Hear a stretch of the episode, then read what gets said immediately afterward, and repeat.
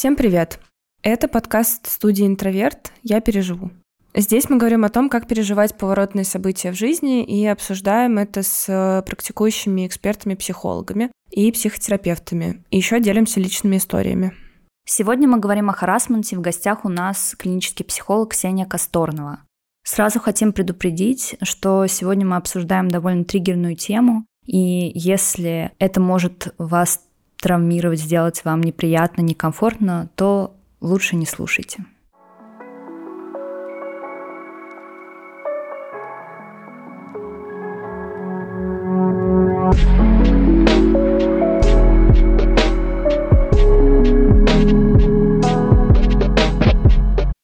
Начать хотелось бы с вопроса, есть ли вообще какие-то виды харассмента, если да, то какие? Мне хотелось бы прежде кратко обратиться к слушателям и предложить быть аккуратными и бережными по отношению к себе во время прослушивания этого подкаста, потому что тема достаточно уязвимая. Я бы начала с определения, да, харассмента. Чаще всего харассмент понимают как некоторое сексуальное домогательство, обычно в адрес женщин на рабочем месте. Это так, потому что основное количество исследований направлено именно к этой проблеме, но на самом деле харассмент — это чуть более широкое понятие. И само слово, если мы обратимся к его этимологии, оно происходит от французского глагола «агасser», что означает изнурять, досаждать и доводить до неимоверной усталости, то есть как-то изнемождать человека. Mm-hmm. Харассмент существует не только в отношении женщин, он существует и в отношении мужчин, хотя и гораздо реже. И интересно, что по отношению к мужчинам он чаще всего совершается со стороны мужчин, причем гетеросексуальных, гетеронормативных мужчин более высокого статуса. То есть мы можем предположить, что это как-то эволюционно объяснимо в плане какого-то потребности доминирования, например, мужчин, да, и вот доказательства своего статуса. Если мы будем говорить о типах харассмента, есть такая классическая триада. Это гендерный харассмент, нежелательное сексуализированное внимание и принуждение к сексуальному взаимодействию, либо он еще известен как quid pro quo.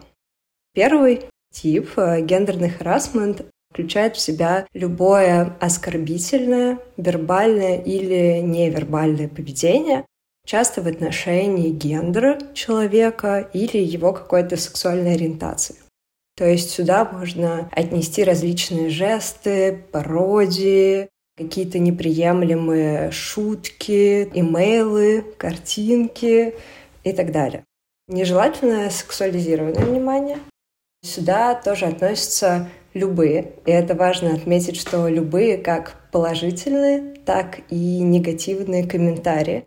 Часто о внешности человека или о каких-то его качествах. Это также распространение каких-то сплетен, слухов, интимных фотографий, а также какие-то действия. Ну, то есть прикосновения, шлепки, щипки, преграждение пути и, собственно, иногда даже открытые попытки там как-то поцеловать или предложить какое-то сексуальное взаимодействие. Ну и третий тип — сексуальное принуждение, да, или quid pro quo, как он называется.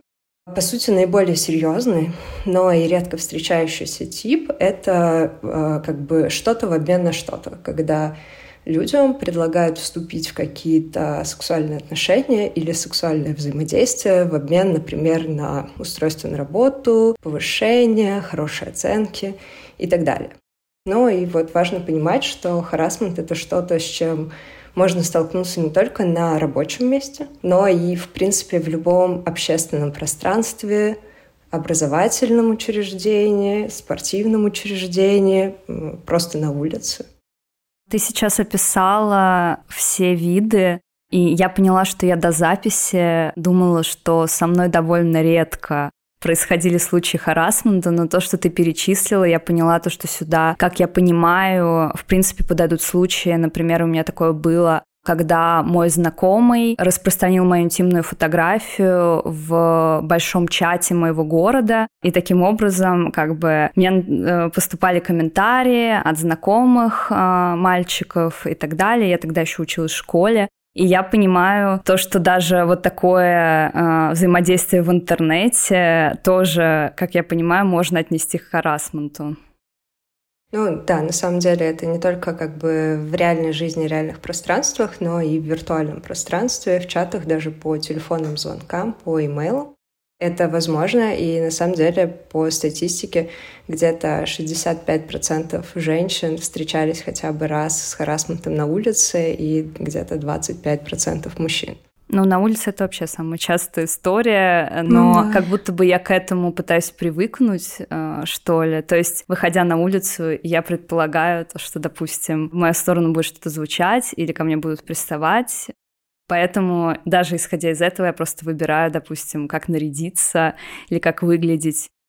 У меня были случаи, что я свое любимое платье в итоге, которое, как мне показалось, слишком короткое, слишком привлекало внимание, когда я в нем вышла, я решила его больше не надевать, потому что подумала, что так как бы безопаснее для меня. Поэтому как будто бы уличный харассмент — это то, с чем ты как женщина, ну, смиряешься.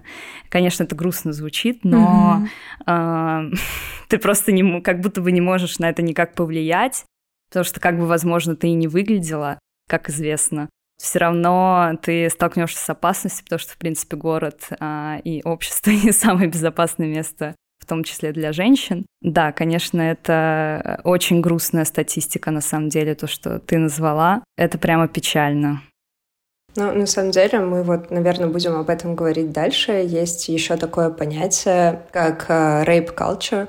Да, это культура насилия. И, к сожалению, мы живем в этой культуре насилия, да, что она подразумевает? Она подразумевает как раз-таки нормализацию вот этого отношения к жертве, что жертва может быть виновата в насилии сама.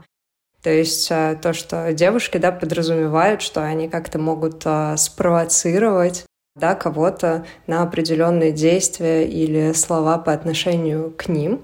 Да, и это определенное поощрение со стороны общества. То есть это в целом целая культура.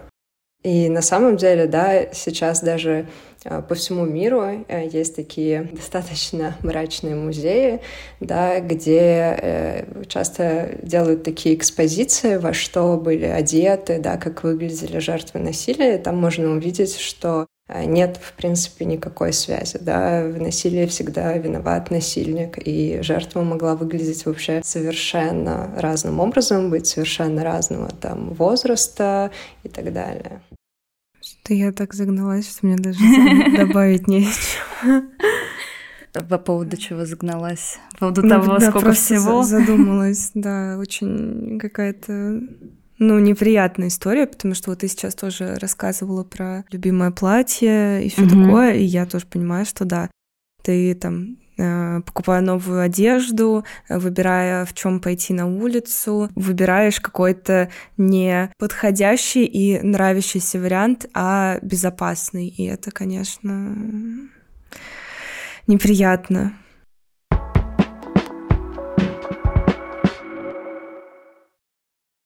Как вообще распознать, что с тобой произошел именно харассмент?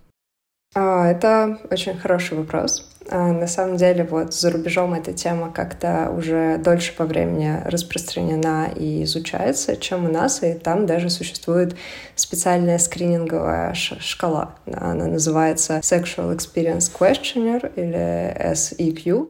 К сожалению, насколько, ну, по крайней мере, мне известно, у нас ничего подобного нет. Да? Это такая некоторая шкала, которую можно самостоятельно заполнить, да, и по, по баллам как бы оценить, да, вот относится ли это к харассменту или нет.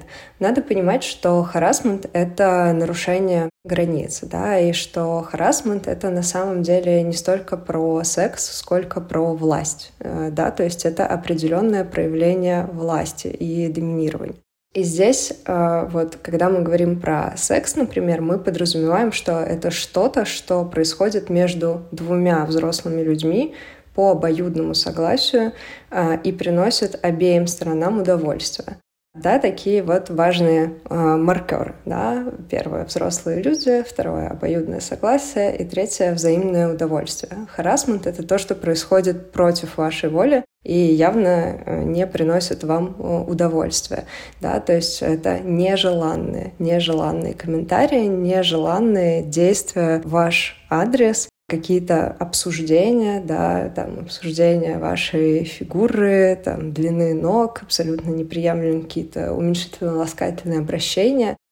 Я бы сказала, что признаком может еще являться некоторое несоответствие. То есть, например, если это происходит там у вас на работе, то там отношения с коллегами — это определенные отношения, которые подразумевают определенные рамки. Они могут быть далеки от дружеских или тем более романтических. Да? И если вдруг да, вы понимаете, что ваш коллега, в общем, позволяет себе больше, чем это установлено, да, какими-то отношениями в коллективе. Ну вот, например, на Западе, да, сейчас, в принципе, уже очень распространено такое просвещение, и даже в уставы вносятся определенные нормы, и можно даже обратиться к уставу и посмотреть, что там написано про это и какие санкции там предусмотрены для нарушителя этого устава. А вот э, ты сказала, что это, э, ну, харассмент, э, это неразделимо, да, вот с понятием власти, но, как я понимаю, все равно под харассмент попадают и те случаи, когда, допустим, это происходит на улице или в общественных местах, в клубах, да, и там как будто бы э, вы наравне, ну, то есть ты и там э, человек, э, ну, мужчина, с которым вы вместе оказались в пространстве, вроде как он на тебя никак не может, да, повлиять, он тебя не может уволить, или он не может тебе там поставить плохую оценку, если мы говорим о харассменте в университете. Или это все равно тоже ситуация, когда у кого-то есть власть, а у кого-то нет? Мне кажется, что это может быть в голове, то есть, может быть, со стороны, да, это кажется, что как бы вы там просто вот два прохожих, и вы наравне, да, а в голове у человека какие-то совершенно другие установки, да, например, там установка, что он мужчина, а вы женщина, и это вас чем-то отличает, да, или там по возрасту, или еще по какому-то признаку. А зависит ли э, вообще... вот реакция на харассмент и то, как переживается это событие от какого-то конкретного там действия. То есть будет ли меньше урон, если это было слово какое-то или сальный комментарий, или это все как бы индивидуально, и каждый человек может по-разному переживать такое травмирующее событие. Ну, то есть я имею в виду там слова, может быть, на следующий день ты забудешь, что тебе этот комментарий сказали. А вот действия, когда тебя там схватили, ты это все-таки будешь дольше переживать? Или это вот все-таки зависит от человека к человеку? Вообще влияние харассмента на психику, оно очень преуменьшено. И вот эта вот разница между комментариями, между словами и между какими-то активными действиями, она очень часто недопонимается. Да, конечно, влияние на психику достаточно индивидуально, люди разные, реагируют э, по-разному, да, и один человек вообще может не заметить. Более того, это не обязательно будет травматичным для него, то есть даже не обязательно может сформироваться какая-то травма, да, но вот почему я говорю, что это преуменьшено, часто можно услышать, к примеру, от мужчин, что какие-то их комментарии, да, вот они же не делают ничего прямо такого прямого, да, это просто комментарии, и что более того, женщины не только не должны на них там обижаться, да, но они должны радоваться такому вниманию, Вниманию, то есть что это какие-то комплименты, да, и они должны быть э, приятными. То есть люди не понимают. На самом деле комментарии, да, и какие-то вербальные проявления, они могут быть настолько же опасными, насколько конкретные какие-то действия и прикосновения, да, особенно если они носят какую-то регулярную основу, да, регулярную, настойчивую основу, и могут очень разрушительно воздействовать на самооценку человека, могут приводить к тревожным расстройствам, к расстройствам сна, к расстройствам аппетита и даже к депрессивным состояниям и суицидальному поведению. Я сейчас очень смотрю сериал «Тринадцать причин почему». И там одна из центральных линий — это как раз, ну, насилие и харассмент. И да, вот тоже замечаю, насколько там разные реакции и какая вообще там широкая репрезентация того вообще, какие могут быть виды, как, что. Насколько вообще широки рамки того, что реально считается как бы харассментом и нарушением границ другого человека, и насколько это многие люди вообще не, не замечают, не понимают, что они, правда, там травмируют того, с кем они коммуницируют таким образом, назовем это так. Здесь мы просто снова возвращаемся, да, к тому, что это в целом общество, в целом культура. Это не про какого-то конкретного человека, не про отдельного какого-то вот личность, насильника и так далее. Это про то, что мы выросли в определенной культуре, мы в ней живем, и поэтому могут вот происходить такие ситуации, да, где большое количество людей не замечает, что что-то идет не так. А какие вообще бывают реакции психики? Вот если мы там, допустим, про «бей, беги, замри» говорим. Эволюционно у нервной системы есть три основных типа реакции.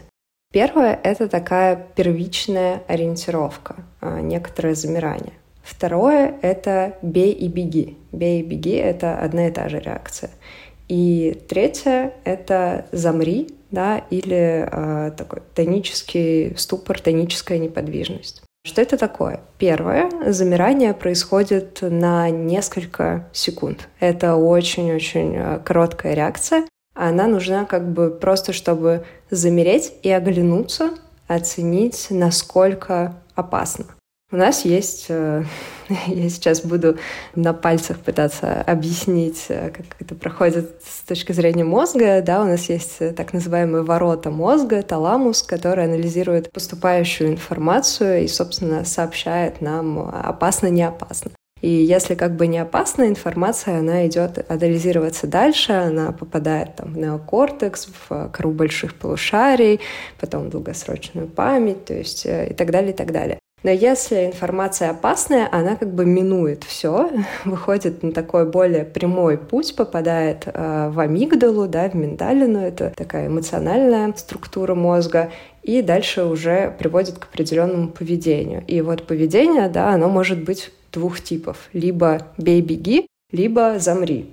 Бей-беги — это, по сути, активация симпатической нервной системы, то есть что происходит? Сужаются зрачки, увеличивается частота сердечных сокращений, повышается артериальное давление, то есть такая мобилизация организма наступает. И, собственно, человек, да, готов либо драться, либо, если драться слишком опасно, убегать. Но если психика понимает, что драться или убежать невозможно, она прибегает к третьей реакции, которая называется «замри». И тут, наоборот, включается парасимпатическая нервная система, то есть падает артериальное давление, уменьшается частота сердечных сокращений и наступает тоническая неподвижность. Вот эту реакцию, к сожалению, жертвы насилия часто трактуют как собственное согласие или э, винят себя, да, что вот как бы...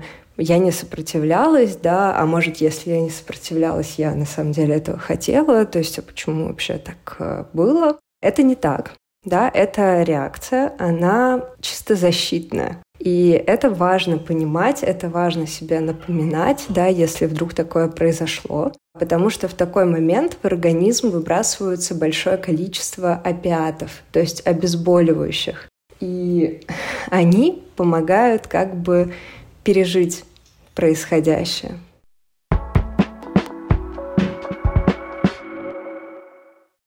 Я как раз тут хотела, ну вообще изначально я не хотела а, об этом рассказывать, но здесь я упомяну, потому что мне это очень близко. В июне как раз со мной произошло то, что сексуализированное насилие. Меня изнасиловали, и это была странная ситуация, где типа я сначала с человеком общалась, и, ну, просто, типа, мы познакомились, мы жили в хостеле в одном. И просто мы гуляли и все такое. И потом мы решили выпить вина, и как бы после этого мы пошли в его комнату, и там он запер дверь, и, собственно, все произошло. Я очень долго постфактум думала, почему я не смогла кричать, отбиваться. Ну, то есть мне прямо было обидно скорее за себя, то, что я вот за себя не постояла, и то, что я, возможно, недостаточно сказала «нет», хотя перед этим несколько дней я говорила «нет». И он напрямую мне задал вопрос, я напрямую говорила, что «нет, я не хочу никакого секса». Я этого не ищу, не хочу. И даже во время процесса я помню, хоть я была в состоянии алкогольного опьянения, я помню то, что я несколько раз пыталась уйти и говорить «нет», и плакала, но при этом как бы человек не остановился, и при этом человек потом мне доказывал, что он вообще-то думал, что все прошло замечательно, и то, что никакого насилия не было, а я как бы сидела и такая «нет, оно было». И мне приходилось объяснить человеку, что значит активное согласие, и провести, блин, фем-лекцию. Что как бы я подразумевала, что просвещение происходит другим образом, если честно, что человек должен был это узнать не от меня, и не после того, как он совершил акт насилия, а, ну, не знаю, возможно, из интернета где-то, возможно, посмотрев какой-то ролик на Ютубе или вообще, в принципе, подумав мозгами. И я реально очень долго думала, что...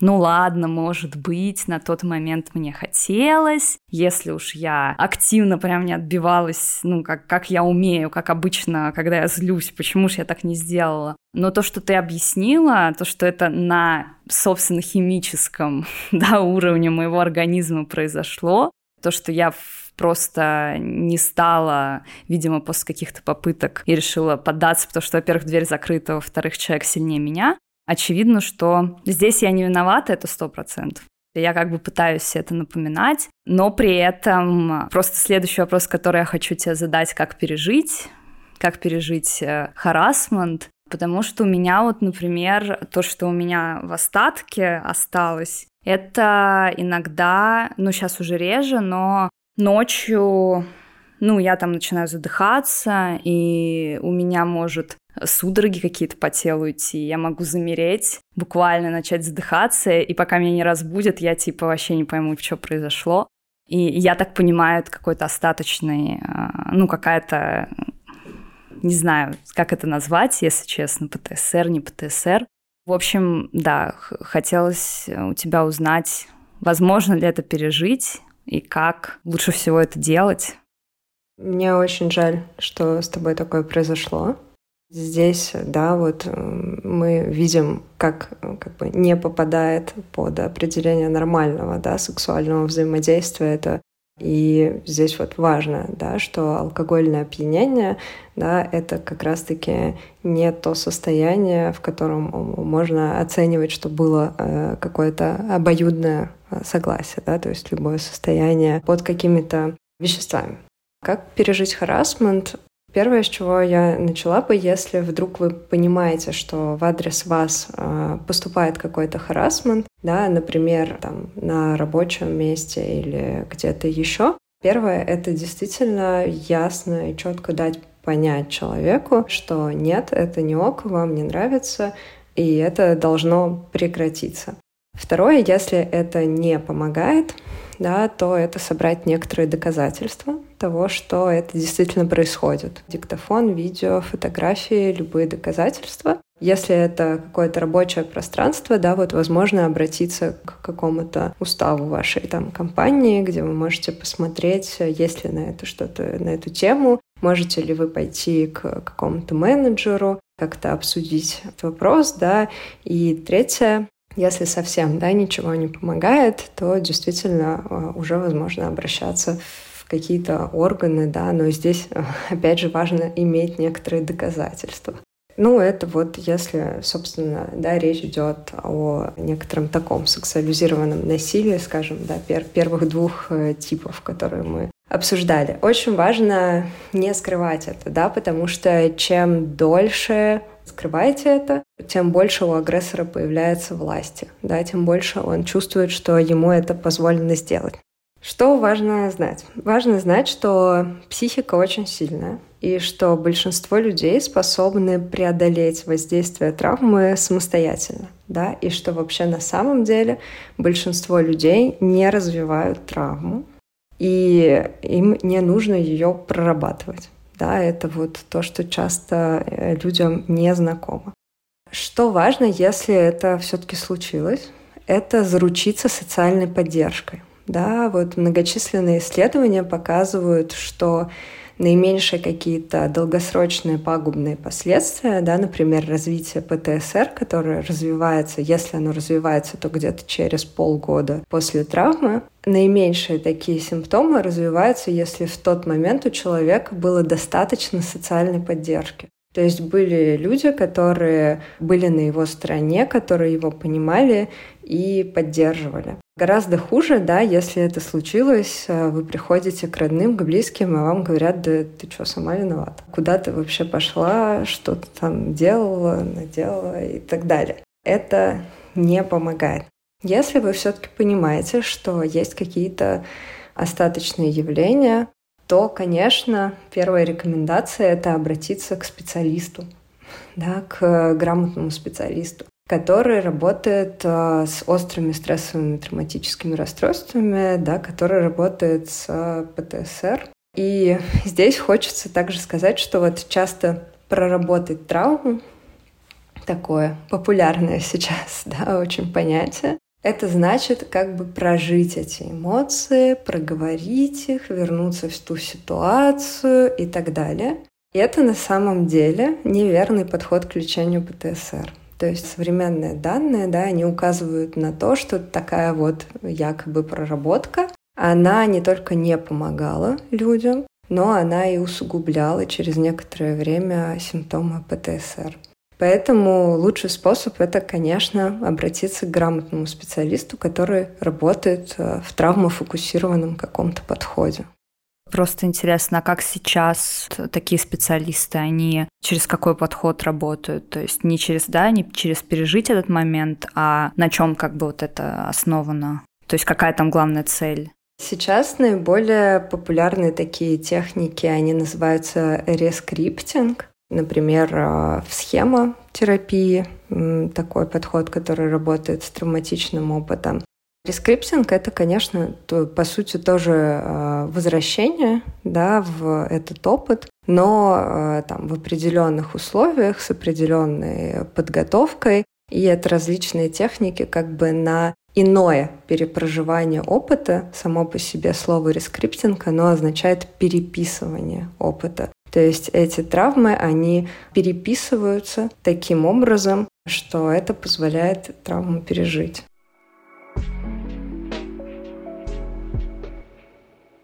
Еще вот к разговору о том, как, наверное, меняется каким-то образом какое-то общественное сознание, может быть, ну, надеюсь. Ну, сейчас очень много людей, очень много женщин осознают, что они когда-то давно, там, не знаю, десять лет назад пережили харассмент и пережили какой-то травматичный опыт. И хочется, наверное, и сказать о том, что сейчас, наверное, делиться вот этим вот старым опытом — это не какое-то веяние моды, как нам часто пытаются это рассказать, а правда какое-то новое осознание того, что с тобой произошло давно. И вот хотелось бы спросить, чем отличается и отличается ли вообще вот это осознание и перепроживание старой травмы, не чего-то, что-то сейчас остро как-то болит, можно сказать, а вот что-то, о чем ты, там, не знаю, может быть, уже забыла, а потом тебя что-то стригернуло, и ты поняла, что все-таки с тобой это произошло. Как в такой ситуации действовать? Действительно, сейчас больше стало психологии, больше стало секс-просвещения. Это очень здорово, это очень важно, с одной стороны. С другой стороны, иногда это приводит к чрезмерной популяризации и к некоторому действительно тоже злоупотреблению, можно сказать, психологических знаний и иногда не очень профессиональному их использованию, да, к сожалению. В силу этого, да, мы можем говорить, что у многих происходит осознание, да, потому что вот раньше не принято было об этом говорить, и люди не очень понимали даже, что с ними происходит, что с ними произошло, как к этому относиться. И об этом, с одной стороны, опять же, важно говорить, да, потому что люди, которые рассказывают свои истории, они таким образом вообще поднимают такую проблему в обществе. А с другой стороны, здесь вопрос, как это делают. Я, например, сейчас наблюдаю некоторые истории, когда девушки не просто рассказывают свою историю, но, например, публично обвиняют какого-то конкретного человека. И, на мой взгляд, это травматично и для пострадавшей девушки, и для этого человека, потому что это не позволяет ей избавиться от травмы. И она сама становится носителем насилия. То есть это как насилие в ответ на насилие. Потому что таким образом люди разрушают жизнь человека, да, а опять же, возвращаясь к понятию культуры насилия, rape culture, для того, чтобы произошло какое-то насилие, должно сложиться очень-очень много факторов. Психологи убили очень много времени на то, чтобы найти определенные личностные черты, которые характеризовали бы насильника, чтобы мы могли их вычислять. Но здесь важно помнить, что на самом деле каждый из нас может э, стать автором насилия, да, к сожалению, в силу вот этой культуры. И поэтому я очень призываю, да, людей, которые хотят поделиться своими историями, опять же, делать это бережно, бережно по отношению к себе, бережно по отношению к другим пострадавшим, которых эти истории могут как-то всколыхнуть, да, задеть их какие-то старые травмы. И на самом деле, да, как, как бы, может быть, это не вызывало сопротивления, бережно по отношению и к авторам насилия. Для того, чтобы изменить то, что происходит в обществе, нам нужно, чтобы изменилось общество. Нам нужно больше психообразования, нам нужно больше секс-просвещения, нам нужно просвещение в компаниях, нам нужно менять, опять же, какие-то уставы в компаниях. Я могу сказать, да, какие программы по борьбе с харассментом э, есть э, сейчас там на Западе, например, в Штатах, в Европе. Они создают программы просвещения э, мужчин, да, такого полового воспитания. Они создают тренинги эмпатии, потому что если мы в целом будем более эмпатичны друг к другу, да, возможно, уровень насилия в обществе э, снизится. Возвращаясь к тому, как проработать старую травму, я снова повторюсь, что не каждую травму надо прорабатывать. И более того, не везде есть травма. Да, если вдруг вы вспомнили о том, что когда-то десять лет назад, похоже, такое было, вообще не факт, что на вас это происшествие оставило какие-то следы. И раскапывать это может как бы нанести больше вред, чем принести чего-то хорошего. Но иногда, конечно, есть травмы, которые оказывают, да, отпечатки, отпечатки и спустя много лет, и они тогда влияют на взаимоотношения, да, с другими людьми, на самооценку человека и так далее, и так далее. И тогда в терапии это будет тоже звучать как определенный запрос, то есть зачем нужно проработать эту травму, с какой целью. То есть важно не просто как бы травму ради травмы, да, скажем так, а как сейчас она спустя столько лет влияет на настоящее.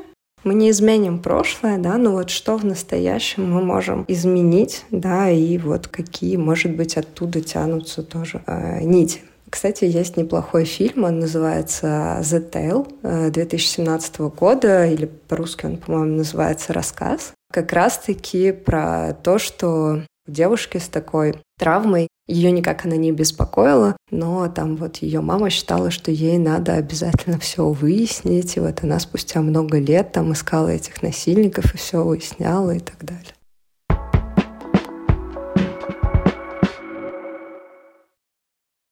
Мне стало интересно, как ты видишь наиболее вот как раз бережный процесс, допустим, да, истории все-таки часто такие появляются, какой-то, допустим, публичный человек, не знаю, музыкант, журналист.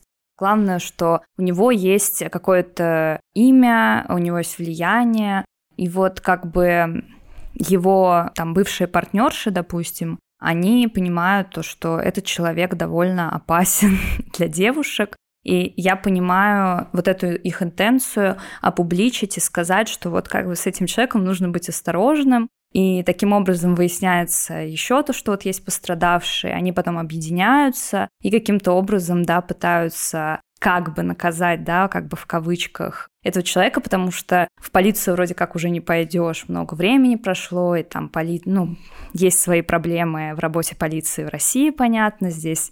Но как можно наиболее бережно решить такую ситуацию. Когда вот есть автор насилия, есть какая-то группа, да, девушек, которые, возможно, уже друг о друге знают, какой самый разумный здесь вариант, как поступать? Прежде всего, да, если это беспокоит человека, то есть если это вот травма, как какой-то девушке, да, то я бы на ее месте сначала, ну, разобралась с, с этой травмой, да, пережила бы э, ее. Э, я бы попробовала, возможно, напрямую, во-первых, сначала сказать ему э, об этом, что это было насилие, да, или что она считает, что это было насилие, э, потому что для него, опять же, это может оказаться открытием, э, да, э, то есть он мог не понимать, что что-то идет не так, может быть, у них там вообще он считал любовь и все хорошо. С другой стороны, опять же, обратившись там к его девушкам, она может там всколыхнуть то, что их не волновало, да, то есть люди жили без травмы, а теперь у них травма, боль появилась вдруг спустя там столько, столько лет. Ну и таких примеров еще просто публичных, их же сейчас много, да, если мы посмотрим там на какого-нибудь Джо, Джонни Деппа, Кевина Спейси, и, честно говоря, это иногда ведь действительно выглядит уже как злоупотребление этим, ну то есть... А, а, да, какие-то девушки пойдут это делать во благо, да, с благими намерениями, потому что они действительно хотят свою травму проработать и защитить других там девушек от насилия и так далее. А с другой стороны будут и те, да, ну, это, как бы, мне кажется, не все все-таки люди с благими намерениями всегда все это делают, да, которые захотят словить так называемого хайпа на этом, да, стать, стать популярным. То есть я надеюсь, что все-таки нет, но кажется, что, например, да, в случае с Кевином Спейси, там, кто, кто еще не сказал, что он его захарасил. Не знаю. Вот. И на самом деле... Я не уверена, что это поможет э, на самом деле кому-то, да, то есть, э, что это поможет кому-то, кого-то защитить. Это, я все-таки стою на том, что это системная проблема, и решать ее нужно системно. И нужно не искать конкретных вот личностей, отдельных насильников и как-то их изолировать от общества. Нужно поднимать эту проблему так, чтобы она решалась глобально в обществе, да, то есть в системе образования, в системе медицины, в системе правоохранения и так далее. То есть, допустим, если обратиться, да, ну, в корпорацию, допустим, где работает этот человек, если вы с ним работали, или предложить этому человеку, автору насилия, может быть, варианты, то, что есть курсы, да, психологические, которые помогают вот эту... абьюзивную какую-то часть в себя осознать, проработать. Такие какие-то более, как ты сказала, да, системные решения, которые предлагают какое-то дальше развитие, а не просто какое-то тупиковое, что мы обвиним, везде как бы в ЧС кинем и все. Я на самом деле думаю, что, что таким образом, да, они просто разрушат жизнь одного человека и ничего не добьются. Свои, свою жизнь они таким образом не починят, свои травмы они таким образом не проработают, а, да, а и, и его они этим не исправят. А, то есть мне не очень понятна эта схема, потому что... А, мне кажется, точно так же могут быть кейсы, когда прошло десять лет, человек вообще там уже, у него семья, дети, он вообще другой человек, бизнес, и тут кто-то из прошлого вдруг ломает ему всю, всю жизнь, и я просто не очень понимаю, кому тогда польза от этого.